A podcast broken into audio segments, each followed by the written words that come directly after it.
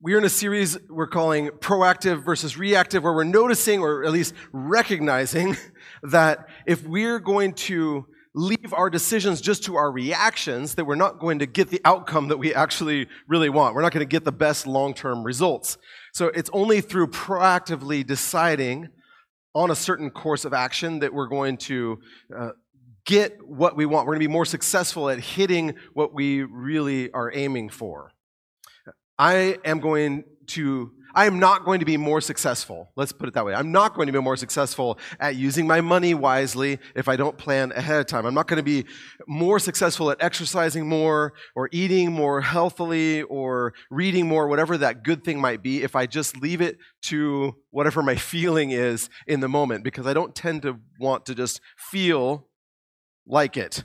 I have to make some hard decisions and, and put that into my calendar to make it part of my proactive decision making, to, to make it real in my day to day life. I have to make these hard decisions. So, in this series, we've talked about a bunch of different things that it's, this is true for other aspects of our spiritual life. We said, hey, for our spirituality, we are going to be people, if we want to be people who grow in our spirituality, we need to be proactive about it. We need to ma- take steps to make that happen, to grow and prioritize our faith life. We talked also about using our words proactively, that our reactive words are not always lovely, uh, but we, we thought about situations that trigger us and how we can be people who can be using our words to build other people up instead of tearing them down and do it so according to their needs. Uh, last week we talked about, we kind of made a shift where we went from more internal types of things to thinking more externally. How can our faith engage the world? And we talked specifically about engaging the world with the good news of Jesus. We talked about the four leprous men who were outside the city. It was kind of a funny story. And uh, they found food when they were starving, and they ended up telling other people about that food. And they were the ones who got to bring good news to their city that was starving. So we also can be proactive in sharing good news, not hiding that we are Christians, but being a bit more open. I don't know if you were able to do that a bit this last week. I had a couple of really great conversations with people just talking about the fact that I go to church and that I'm a part of a church here in town. And uh, it was really, I had a really interesting conversation. I had to renew my insurance this last week. I had a really great conversation with my uh, insurance agent actually about that. So, not waiting for other people to ask us, but to proactively begin those conversations.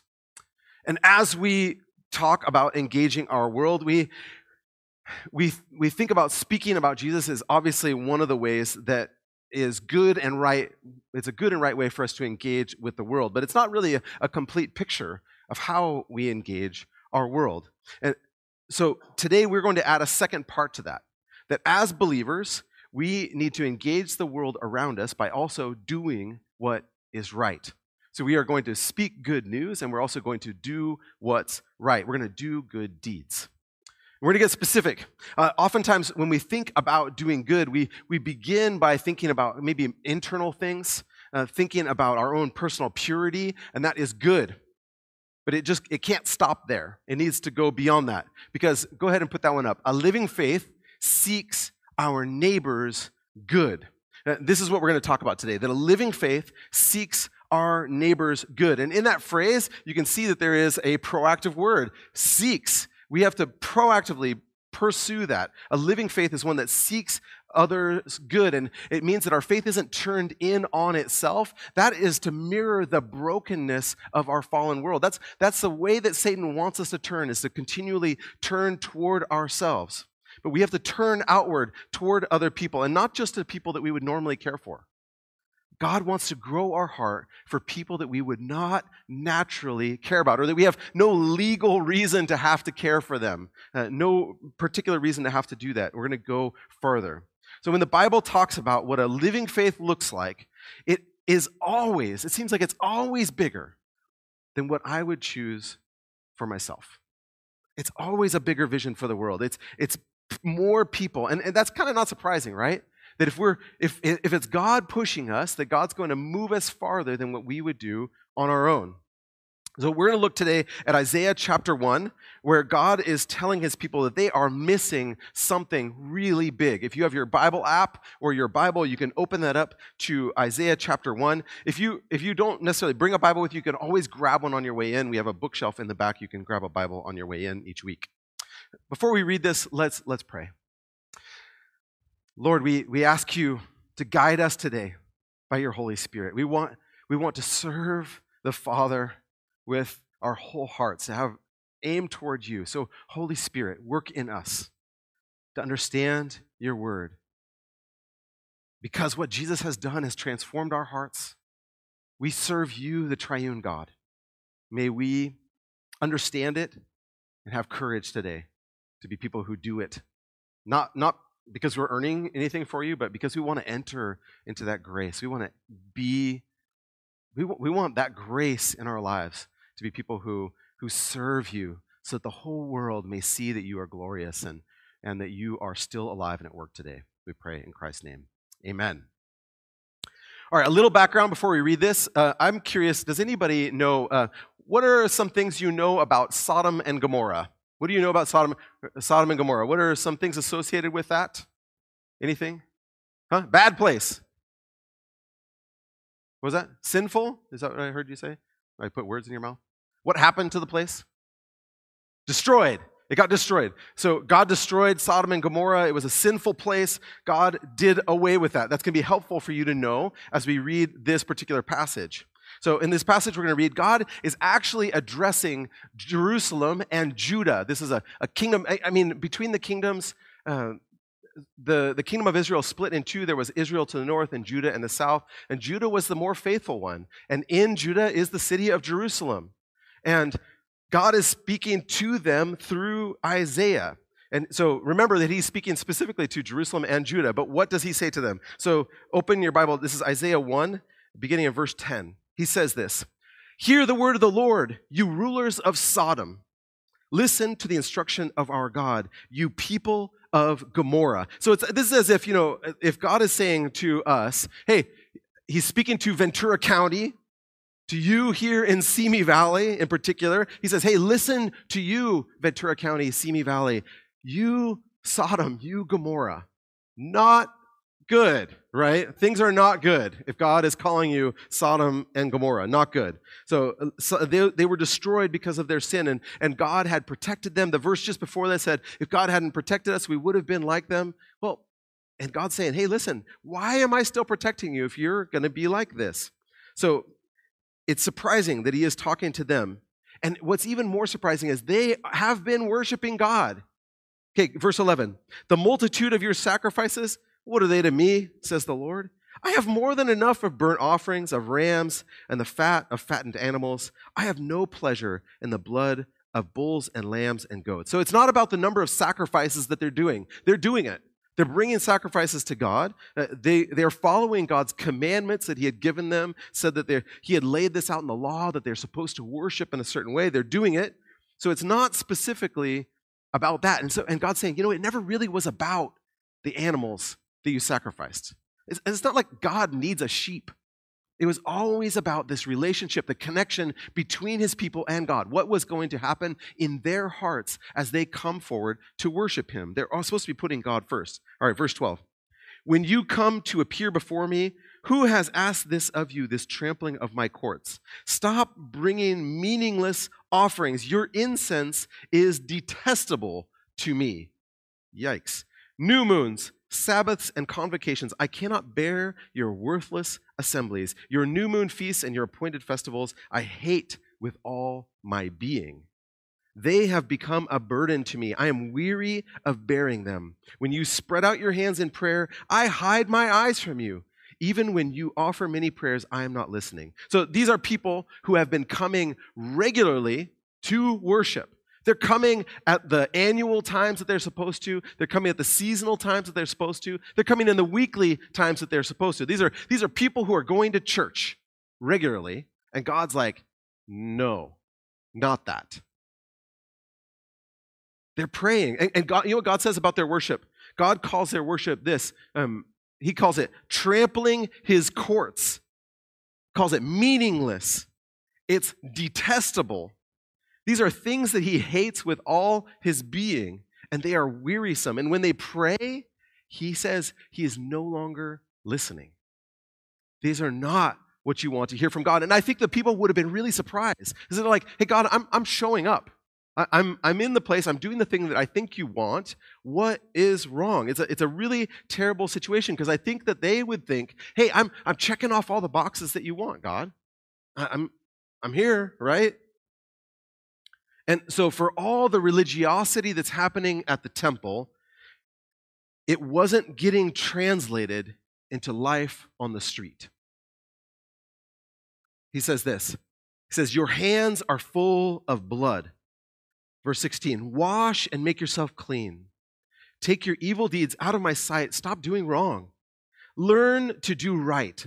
Seek justice. Defend the oppressed. Take up the cause of the fatherless. Plead the case of the widow. So there was a movement in the 18th and 18th century called Pietism uh, that said that our faith is supposed to be more than empty rituals. It's not just about theology. If you have been following along in the study guide with us during this series, I want to thank you for your uh, patience. If you probably found a couple typos or weird things, uh, I did not have it proofread, and so that's uh, this is what we get. But one typo that you may not have caught was I actually wrote in there that uh, Pietism was a 19th century movement. If you have your book, you can cross it out. 17th and 18th century uh, made a mistake. Uh, but the idea is Pietism is was this renewal movement that was happening in the church at a time when it was kind of like you were a Christian because of where you were born these folks said, no, it's not just that. It's your faith, or even you know, the ritual and theology that we have is only meaningful if we actually believe it. And if it ends up getting translated into some kind of life afterwards, if we're, if we're devoted to God and if we're seeking to live in holiness, that those are the only things that matter. That's what a genuinely spiritual life looks like, even if you're not doing it perfectly. But the idea is that it means something to you. So these so called pietists, uh, they basically believe that Christianity should be characterized by more than just saying that you were a Christian, not saying the right things about God. It, it's that you should actually believe it and that, that you should live in ways that demonstrate that God is real. That, that probably doesn't sound real shocking to you, right? But I'll tell you, that was a really big deal at that time. Because basically, people said, you know, I, I'm born here, and so therefore I'm a Christian, so what difference does it make? This idea led to a rebirth of faith for some people at that time. And I will tell you, our our denomination called the Evangelical Covenant was born out of a pietist heritage, that there were people who were these pietists who, who led this thing. And so there were people that we talk about in our heritage. And one guy in particular, he was born in Eastern Germany in the 17th century, he experienced an awakening of, of his faith and under the Pietist teachings. And his name is August Hermann Francke. Here he is. He is a cool dude with an even cooler haircut. So um, he learned that his faith was, uh, was not just because he was born into a Christian family, but he wanted to make it his own, and his faith needed to impact the way that he lived. So, so for Francke, what that meant for him is that he did a lot of teaching. He was teaching people about what it meant to follow Jesus. He's like, you need to actually believe this and live it. It needs to be in your heart, it needs to be in your life. And he did a bunch of other stuff. He created some amazing social services in Eastern Germany where he was. He built a school for the poor. Uh, he constructed and had to keep finding funding for that school and for an orphanage, hundreds and hundreds of kids that he would feed every day. There were miraculous stories about them, um, moments like they thought, we have no food for the kids today, and they were praying, and then a baker would come and say, I baked too much bread, and then they would, you know, things like that. So God was providing for them. So he had an orphanage. He had a free medical clinic that he had. I think for those of you who, uh, who work with the free clinic here in Simi Valley, this should be your dude to find out about this guy. This is somebody to learn about. He was doing stuff that you're doing too. And this guy, Francke, he coined a phrase that you may have heard repeated. Go ahead and put that up. He says, We do this for God's glory and our neighbor's good. We do this for God's glory and neighbor's good. That all of our life is for God's glory and neighbor's good. And he could have been taking this phrase basically directly from Isaiah 1, couldn't he have? Because a living faith seeks our neighbor's good. That's what Isaiah is all about. And in Isaiah 1, God is speaking, and he says, The problem is not with the worship that you're bringing per se. The problem isn't what's happening in the temple. The problem is what's happening during the other six days of the week on the street. So it's not the problem of the temple, it's what's happening on the street. And what he wants to see is really clear. Go ahead and give us verse 16 and 17. He says, What, what we want to see. Do we have that? Do you have another, the next slide? Go, go ahead and. Is we need to wash ourselves, make ourselves clean, take our evil deeds out of God's sight, stop doing wrong. Go ahead in verse 17. Learn to do right, seek justice, defend the oppressed, take up the cause of the fatherless, plead the case of the widow. So he's saying, hey, listen, your faith needs to be real and solid, not hollow and empty. Because what we believe is supposed to move us toward worshiping the true God. And what we believe is supposed to help us to love our neighbor as ourselves. So we're inviting people into this feast of, of knowing God. And so we invite people, like we talked about last week, that there's this invitation to worship and love this God and taste and see that the Lord is good. But we're also working for our neighbor's good. And, and he says, especially for people who are marginalized and oppressed, these widows and orphans. Uh, widows and orphans in those days were people who were particularly vulnerable there weren't social services at that time. And so these are people who are vulnerable physically and socially, emotionally, all of those things. And, and they were vulnerable. And because of the way that society was structured, a widow was particularly vulnerable. Uh, she was dependent on her husband's family for support. And if her husband were to die and her family either couldn't somehow support her, or maybe all of the uh, other males in the family had died, uh, in the worst case scenario, uh, widows would have to choose between slavery, uh, prostitution, destitution, all of those things. And if you read the book of Ruth through those lenses, you can understand how desperate she was. But in Isaiah's time, this worship of God had been kind of separated from justice. But what God is saying through Isaiah is that if his people aren't seeking justice, if they don't have any concern for the oppressed or marginalized people, then no amount of offerings or worship is going to ever compensate for that. All right, I'm going to stop right there for a second because I know when, if you're in this room or if you're online, a lot of people, when you hear talk about oppressed, or marginalized or that Christians can be concerned about justice, frankly, your guard goes up a little bit, right? Because the only place that you've maybe heard talk about that stuff has been maybe a li- bit more liberal political circles, kind of woke circles, that kind of stuff. And because in the US today, I think that the word justice has been a little bit co opted by uh, a bit spoiled because of the political discourse in our world. But the word justice does not belong only to the PC police. Uh, God was about justice long before anybody else thought it was cool. So here's the question for us Why should Bible believing Christians, people who care about what's written in God's Word, I'm pointing at this book, this is the covenant book of worship, not a Bible. So um, the Bible. Why is the Bible? Uh, why should Bible believing Christians, why should we care about this thing? Because you and I, we might be kind of tempted to skip over this. And maybe you have never heard it talked about in a church that actually cares about Scripture. So, there are at least two good reasons why we can't blow past this uncomfortable teaching. So, if somebody were to ask you, why should you care about this? I want you to have these two things you can say. The first one is, it is driven by the Bible and not by an agenda. It's driven by Scripture. So in Isaiah 1, we have this clear call not to wait, but we're supposed to take these proactive steps toward this direction.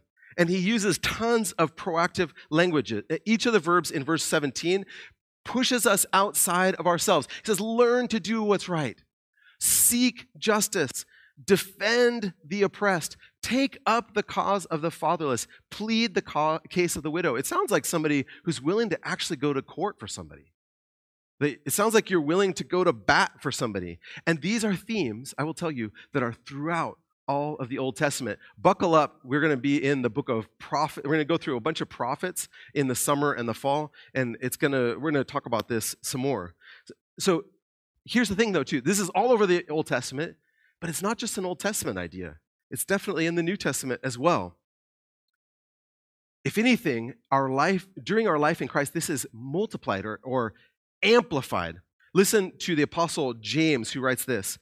As the body without the spirit is dead, so faith without works is dead.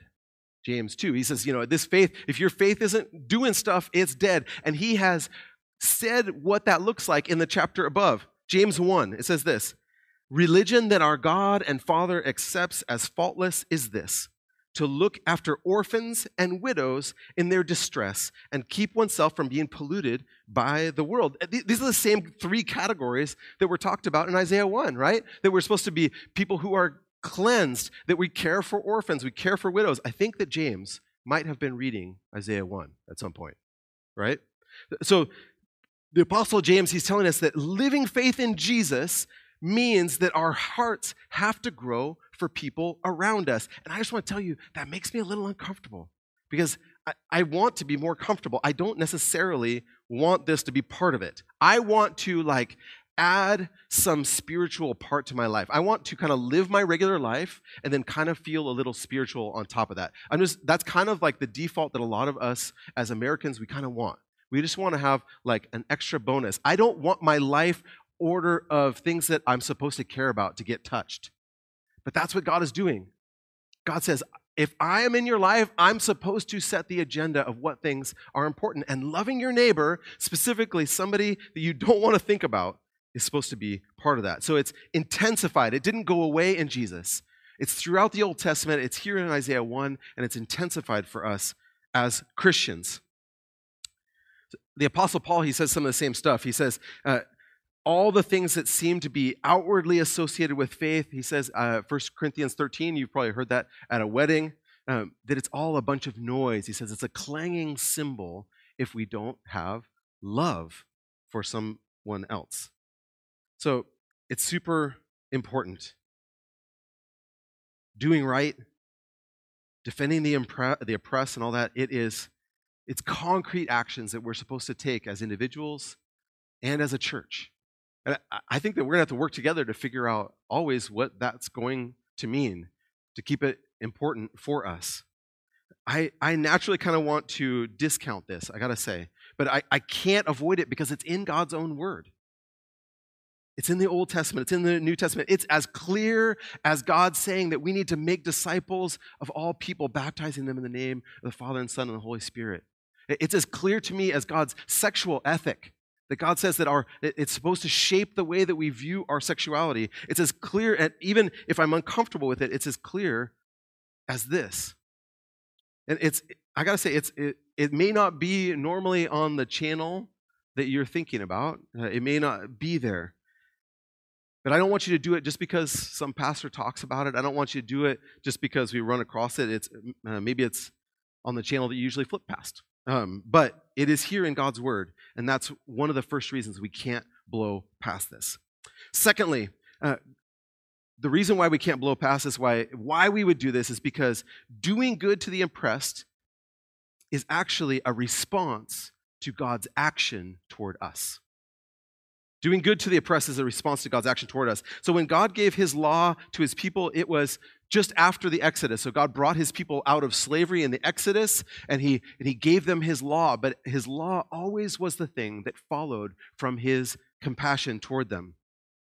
The law was given to people who had just been rescued out of oppression. It wasn't supposed to be new oppression to them. They had been slaves, God had intervened, changed them, and God brought them out of Egypt with his mighty power. And that same God, he hadn't forgotten about oppressed people in the interim. He still has that concern. It's actually woven into all of the law. All this stuff about widows and orphans is actually throughout the Pentateuch, throughout the first five books of the Bible, the law of God. And so it's more for us as Christians. Here's a couple of scriptures. Romans 5 6 says this When we were still powerless, Christ died for the ungodly. That the part of us understands that we should understand that we were powerless. God died, that's when Christ died for us. Next is, for when he, this is God, had rescued us from the dominion of darkness and brought us into the kingdom of the Son he loves, in whom we have redemption, the forgiveness of sins. So he, he took us out of darkness and brought us into his kingdom. That was what God was doing. That we have this forgiveness of sins. That's in Colossians, by the way. Uh, Pastor Vaughan Roberts, he writes this In Christ, God cared for us when we were weak, helpless, and defenseless. So it follows that Christ's disciples should show the same compassion for others. But our actions of doing good for others aren't, let's just be clear, it's not part of a earning a point system. We're not trying to earn points toward God. Uh, it's all, it's not about doing stuff for God. What, we are people who are transformed by what God has done in our lives. So then we care about different things. So we're, we're just following God's example of compassion, that God is a compassionate God. And we have been shown compassion. And so it's supposed to flow out of that, that we, it, it kind of shows in some ways how much we really understand how bad our situation was, that we needed Christ so deeply that God would show us compassion that helps us to be able to say, hey, I, I can care about people that I wouldn't otherwise care about. I've had a pretty good example of people showing me and my family compassion recently, the last few weeks. Um, you guys have cared really well for me and my family uh, and my wife Karen following her breast cancer diagnosis. Um, thank you guys so much for that. I, I, think I didn't really want to make a big deal out of it a lot. Maybe, maybe I didn't want to be distracting. I think that's what I said. Um, I think I didn't want to be really vulnerable very much. Um, but so if you didn't know, she had a surgery to remove a lump in her breast on Wednesday, and it seems like things are going very well. So praise God for that. Um, thank you.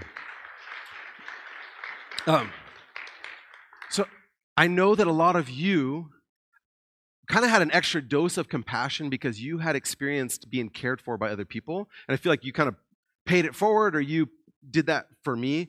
Uh, I I have experienced a lot of your care and compassion following her diagnosis. And I, I, it wasn't, I'm used to being the guy who gets to pray for everybody else and care for them. It was a little uncomfortable for me, but good for my soul to have other people say, We're going to pray for you. We're going to check on you. Kurt, are you stopping? Are you, are, you, are you allowing us to care for you? But here's the thing is that I feel like the question is, is that because of the pattern of what God has done and we're supposed to respond to it, the question for me then is in the future, am I able then to be someone who is more compassionate to other people because I've gone through that? I've experienced other people's compassion. Maybe I can be somebody now who can do that when somebody else is in a similar situation. And that's, that's what all of us are supposed to do. That we have been poured into by God and it overflows into our compassion for other people. It's, this is the pattern. Will it overflow? Because our faith needs to be personal, but it can't only be personal. And what I mean by that is that our faith, it has to be something that it, we appropriate for ourselves. We, we say, This is my faith, but it can't only be personalized, that it stops there. That it has to overflow into action in our words and our actions. It has to have an outward dimension. It can't be personalized. I can't be the end of the flow.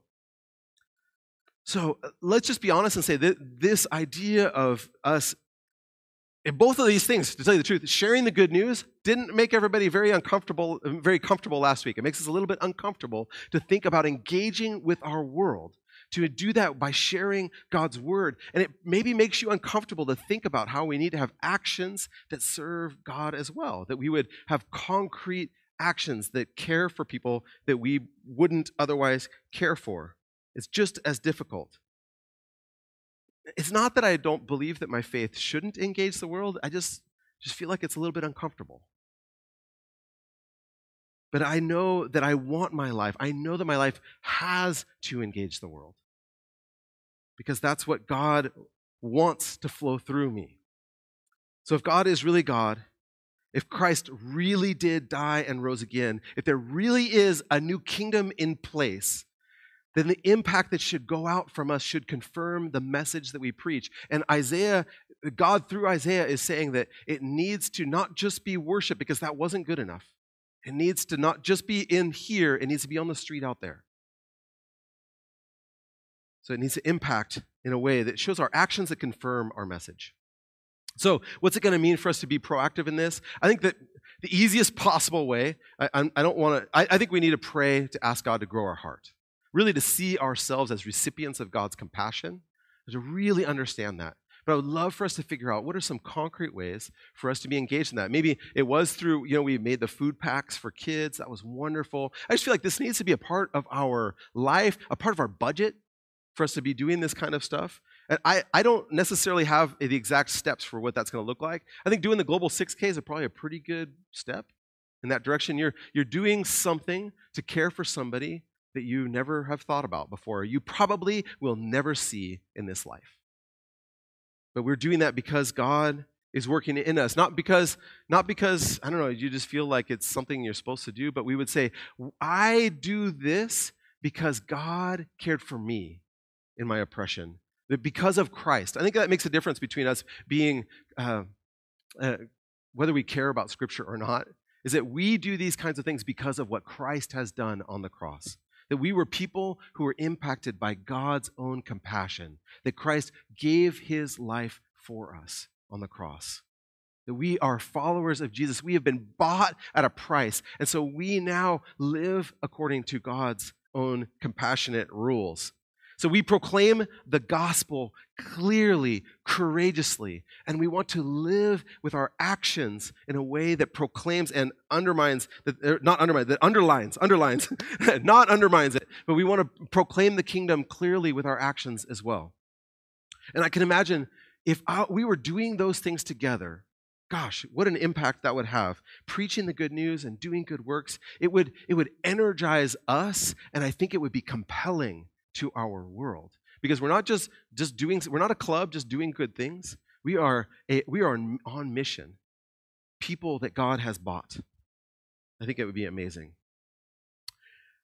Next week, we're going to wrap up this series. We're going to be talking a little bit about relationships. And before we move on now to the Lord's Supper, I want to say um, next week is Mother's Day. And I want to acknowledge that some of you have been made to feel a little uncomfortable at times in churches on Mother's Day. Uh, we don't want that, uh, if that has been your case. Um, if you have ever purposely avoided church on Mother's Day, uh, then I want you to um, I, I, want you to try to give next week a chance. Uh, we it, Mother's Day can be super joyous, it can be wonderful, and it can be super painful because some of us have lost our mom in this last year. Some of us have lost a child this year. Some of us want to be mothers and haven't gotten to that point. Uh, some of us have a really rocky relationship with our mom. Uh, some of us don't feel like we are the mom that we should be. Uh, some of us uh, just want to be married, whatever. I, Mother's Day is fraught with emotion. It's also very joyous. It's wonderful. Uh, I hope your kids give you a tie or whatever you get on Mother's Day. Um, um, um, but uh, what we are going to do. Uh, what we are going to do, um, we, have, we have a cross here. We're going to bring in another cross. And uh, what we've done over the last couple years is that we you have a little three by five card, and you are going to engage with Jesus. I want you to bring your joys and sorrows to the Lord. And that's all we're going to do. I'm not, uh, so if you want to be a part of that, I want, I want you to be here for that. I think it's moving for us to engage God about our joys and our sorrows. I hope you'll be here for that. Let's pray. Lord, thank you for your word in Isaiah 1. I feel like it's so much bigger than we could even get at today. Uh, but I am disturbed by the idea that even if I'm worshiping a lot, that somehow even then that you would say that you wouldn't even listen to my prayers. I know that it's not on my merit, but it's on Jesus' merit. It's not by what I do, it's by what Christ has bought for me. But I pray as much as your Spirit is willing to pour out in us that we will be a community of people who care for other people around us, that we proclaim the word clearly, that we do good works that, that underline that. God, we want your spirit at work in us to change our values, to shape our vision for what is possible. We pray for our city of Simi Valley that you will shape this place. You will change our friends and our family, that they will see you, know you, love you. and that all of us will worship together around what Jesus has done. We pray in Christ's